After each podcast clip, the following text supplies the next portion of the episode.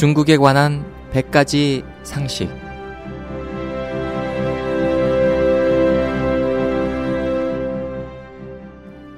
여러분 안녕하십니까?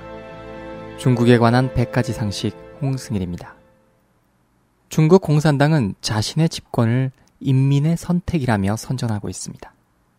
하지만 공산당은 외국 침략자와 결탁해 기반을 강탈했습니다.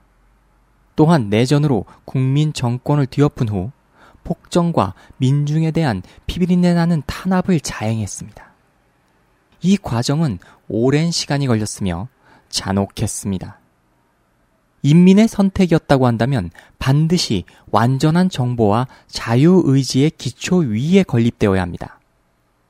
하지만 중공은 소식을 봉쇄하고 여론을 통제했으며 민중의 선거권을 박탈했는데 도대체 어디에서 인민의 선택을 논할 수 있을까요?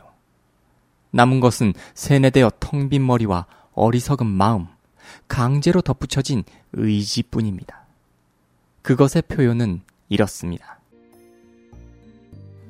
질서 정연하게 똑같이 올린 팔은 로봇의 팔과 같고 남들이 하는 대로 따라서 하는 말은 마치 동물을 사육하는 것 같다. 의미심장한 말이 아닐 수 없습니다. 사실 공산당이 중국에서 일어날 수 있었던 것은 다른 외부 원인이 존재합니다. 소련에서 건립된 후 중국으로 침투한 것입니다. 공산주의의 물결이 전 세계를 몰아칠 때 중국은 불행히도 그 속에 매몰되었습니다. 1980년대 말 동유럽이 해방되고 소련이 해체되면서 공산주의 물결은 급격히 퇴조했습니다. 당시 중국 민중들은 이미 공산당 일당 독재를 선택하지 않겠다고 명확하게 태도를 표시했고 심지어 공산당과 결별하고자 했지만 인민을 대표한다던 공산당은 오히려 인민의 선택을 거절했습니다. 완강하게 물러나지 않았고 완전 무장한 수십만의 군대와 탱크, 기관총으로 민중을 학살함으로써 민중의 선택권을 박탈했습니다.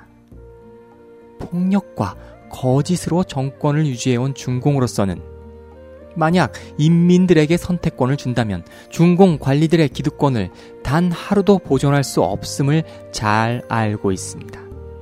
때문에 인민의 선택은 중공이 몹시 두려워하는 대상이 되었습니다.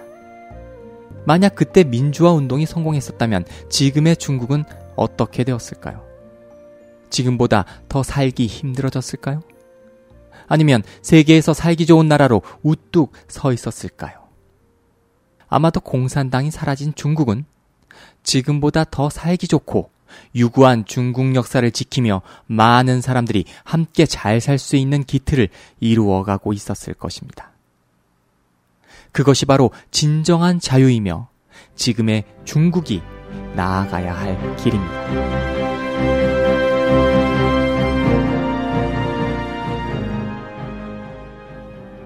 오늘은 여기서 인사드립니다. 감사합니다.